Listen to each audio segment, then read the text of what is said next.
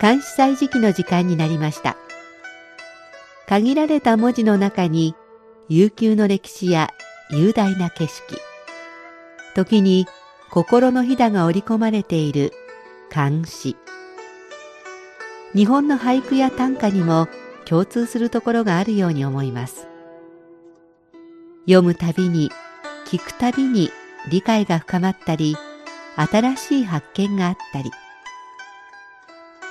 そんな監視の世界を旅してみましょう。ご案内は私、高橋恵子。中国語の朗読は応用でお届けします。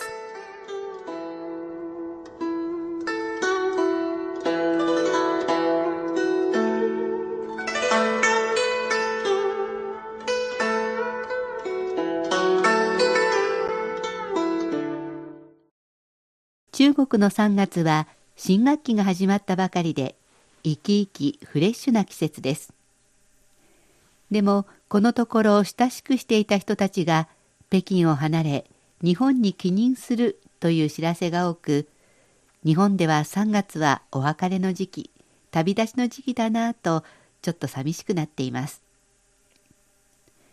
日本では水仙梅桜と春の花だよりが各地から届く頃でしょうか。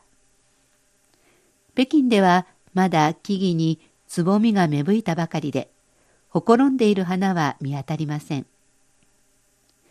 それでも今年はいつもの年より暖かくなるのが早いような気がします。今週になってから近くの公園でのランニングを再開しました。厚い氷が張っていた池も風が吹くとさざ波が立って春を感じさせてくれます。でも走れば走るほど手の指先が冷たくなってきて本格的な春まではあと一歩の間もあります。三寒四温暖かくなったり冷え込んだり進んだり戻ったりしながら季節は変わっていくのでしょう。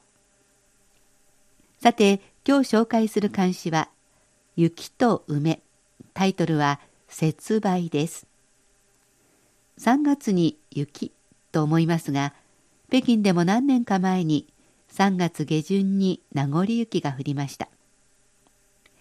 白い梅と白い雪の取り合わせは意外と絵になるのかもしれません。では法学の節売を紹介します。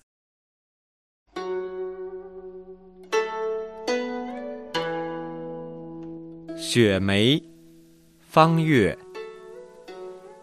有梅无雪不精神，有雪无诗俗了人。薄暮湿成天又雪，与梅并作十分春。節売方角梅あり雪なければ精神ならず雪ありしなければ人を俗量す。白母しなって天また雪降る。梅と合わせなす十分の春。もう一度中国語で聞いてください。雪梅方月。有梅无雪。不精神，有雪无诗俗了人。薄暮湿成天又雪，与梅并作十分春。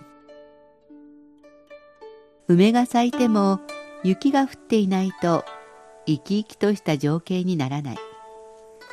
雪があっても仕心が起きないようでは目の前の風景も意味がない夕暮れ時詩が出来上がり雪が降ってきた。梅と雪と詩を合わせてこれで春の趣を十分に味わえる。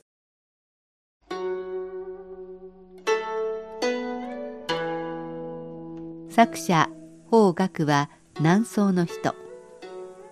鬼門現在の安徽省の農民出身です。33歳で紳士に及第し厚生省の都市で地方長官も務めました。農村の風景を歌った詩のほか優れた作品を残しています。タイトルの「節売」と聞いて冬を思いますか？それとも春を感じますか？日本の俳句では雪は冬の梅は春の季語です。この詩を読んでいくと主役は雪ではなく梅ですから春の下ということで今回選んでみました。比較的わかりやすいと思います。精神。これは日本語の意味とは違ってここでは魂がこもっている生き生きとしているという意味です。俗量は俗っぽくなる風流でないというような意味です。今まで唐の時代の詩人を紹介したことが多かったのですが今回の作品は南宋の時代のもの。確かに違います。少し理屈っぽいような気がしませんか？梅雪詩春といった情景が目に浮かぶ詩らしい言葉が散りばめられているのは唐の時代の作品と同じですが精神俗量というあまり詩的でない単語もあります。それでも全体的にスッと情景の浮かぶ美しい詩に仕上がっているところはさすが方角です。